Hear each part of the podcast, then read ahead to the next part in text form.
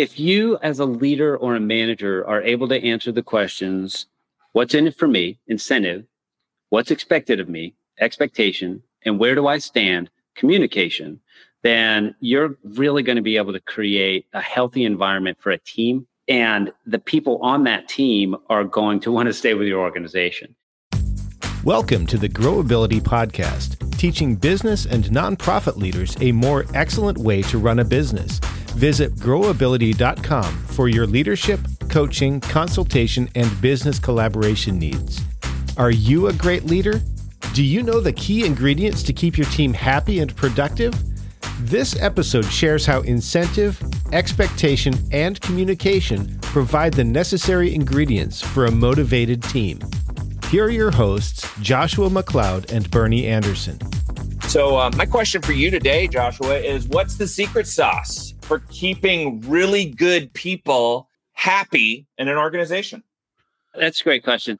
There are three critical ingredients that every team member needs to be happy.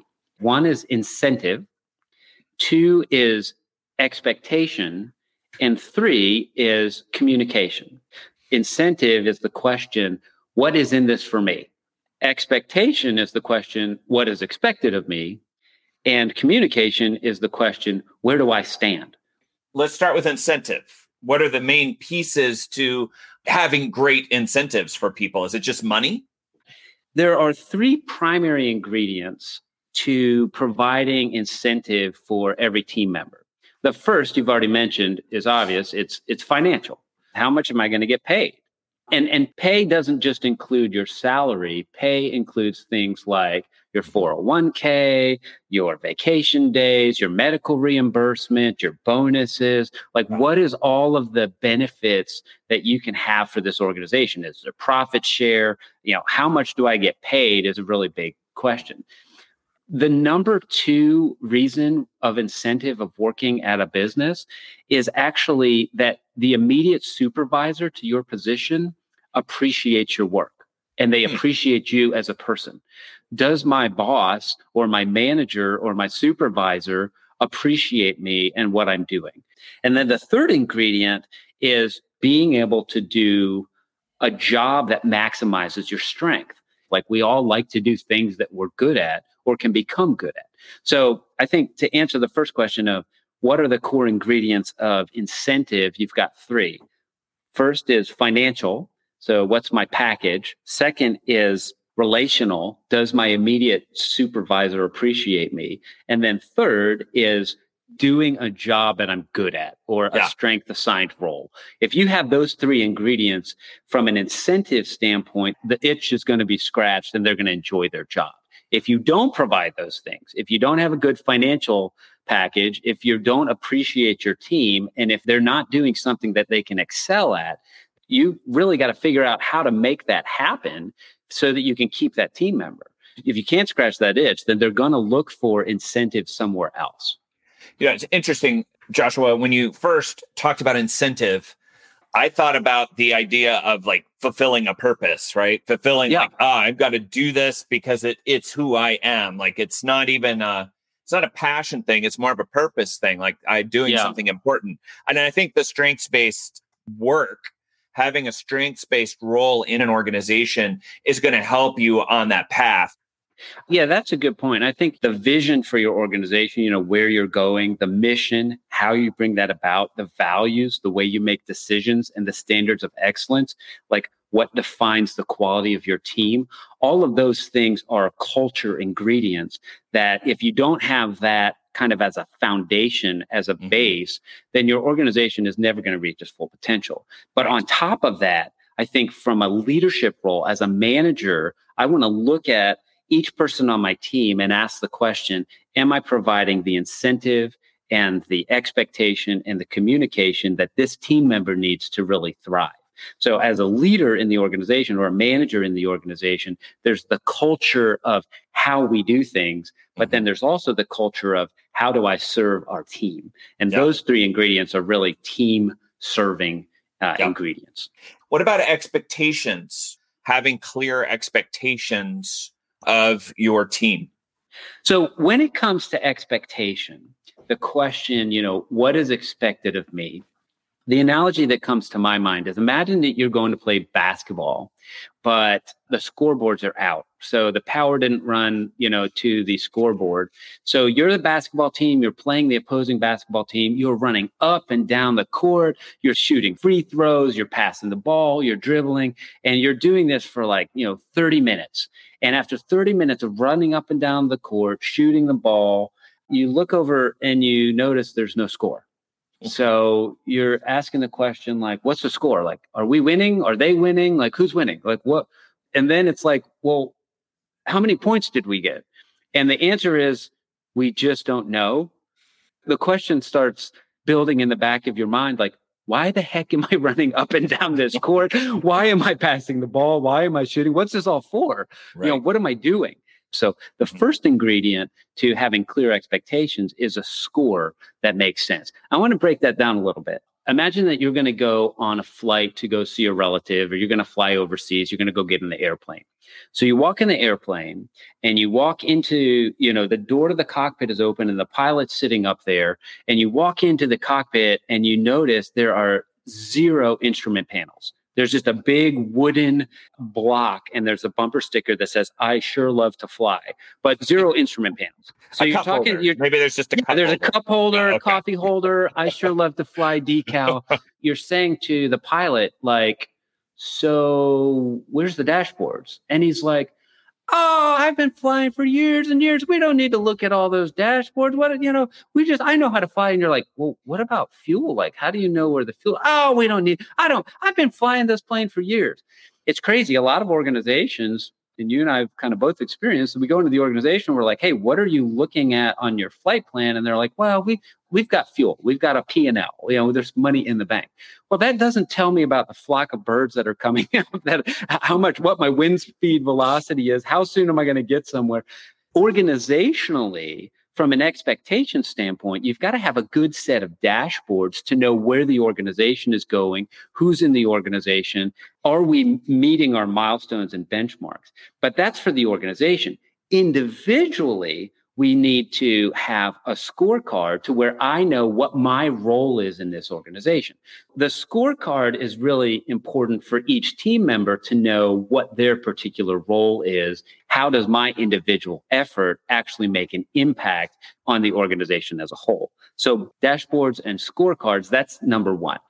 The second key to providing clear expectation for a team member is a step by step playbook every team member, as they go to work at an organization, they need two ingredients that, for whatever reason, is very difficult for most managers and leaders to provide a very clear job description and very clear playbooks on how to perform that job description. Often, what happens in business is you go to play the game, and it's like you're playing like tag with a bunch of kids. So you show up, and the apple tree is home base. So you start running around and you're trying to tag somebody, and then you're on home base, and then they come and they're like, "Tag, you're it," and you're like, "I'm on home base. I'm at the apple tree," and then they're like, "No, no, no, the car is home base." You're like, "What? When was the car home base?" And they're always changing the game. In a small business, especially like a, a startup or an organization that's growing, the leaders of the organization often say, "Your job description is whatever we need to do."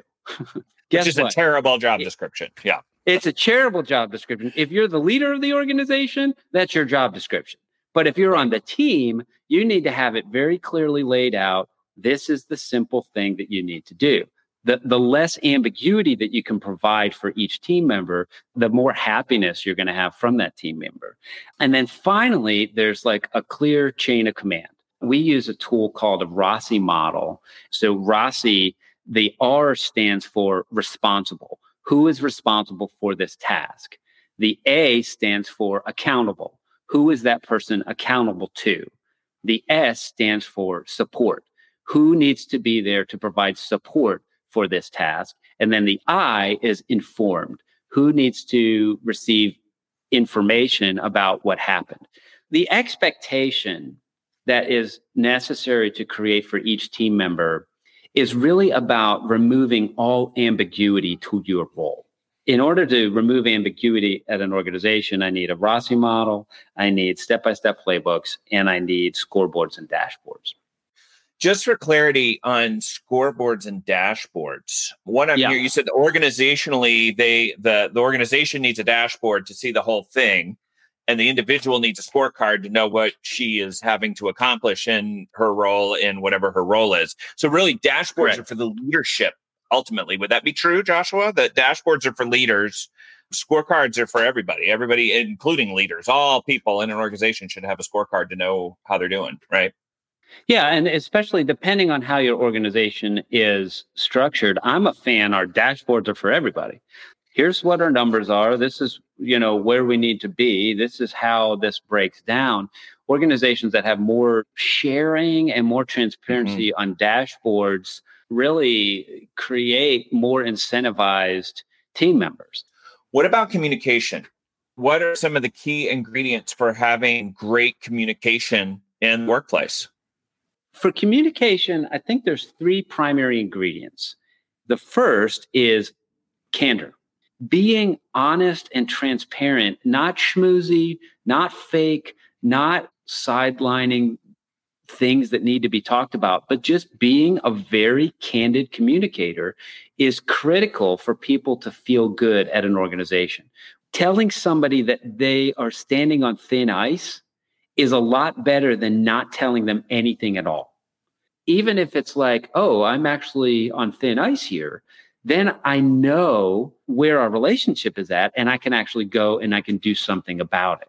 The first thing is just straight talk, radical candor am I communicating honestly and openly? Do people know that they're going to get a straight shot from their leader? Do they know that they're going to be told, this is great, this is not great, without messing around?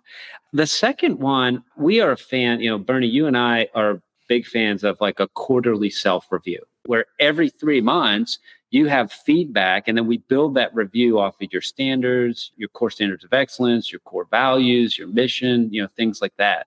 Having a regular review is a great way to make sure that you're on the same page. I'm on the same page with my boss boss is on the same page with me we're we're in good standing. If you go longer than three months from like a formal sit down talk about the way things are, it just gets kind of nebulous as I don't really know where I stand. So one is radical candor, straight talk. Two is a quarterly self review. And then the third thing is just having some kind of regular meeting. Some organizations, they're going to have a daily huddle before they go start the day or a weekly meeting. Maybe this is our sales team. We're going to go over numbers. We're going to meet every week and we're going to have this and this happen. There needs to be a scheduled regular time where everybody has a chance to share. So if you have a meeting and it's like one person talking the same time over and over again, then you're not really having a meeting, you're just having a presentation. So, you know, we've been very intentional about setting up the right prompts and questions in your meetings so that the meetings make sense and help the organization grow forward. In communication, there's three primary ingredients. One is straight talk, you know, radical candor. Two is a quarterly self review or some kind of scheduled review. And then the third is a regular team meeting, a regular office meeting, some kind of scheduled thing that keeps you on track. So if you have those three things, I think you're really going to scratch the communication itch. And I would say it's not just a communication itch, it's a communication need that every team member really has this need in an organization. One of the things that's I think really cool about this framework is that it intersects and overlaps in so many places that as you put these ingredients together you realize that hey like candor works because up here in incentive i know i'm appreciated. Like yeah. if i don't know i'm appreciated candor's going to be like ah like you're killing me here like yeah. you know? That's exactly right. So if you as a leader or a manager are able to answer the questions what's in it for me? Incentive. What's expected of me? Expectation and where do I stand, communication, then you're really going to be able to create a healthy environment for a team. And the people on that team are going to want to stay with your organization. If you have a challenge in your organization, you can really try to ferret out what that problem is by asking the question Does this team member have enough incentive? Or does this team member have clear expectations? Or does this team member have good communication? Have I communicated with this team member? Thank you for listening to the Growability Podcast. We hope this episode helps you run your business in a more excellent way. The mission of Growability is to equip leaders to flourish in their life and work by developing vision, rhythm, and community. Visit growability.com for more information and to talk with a Growability coach.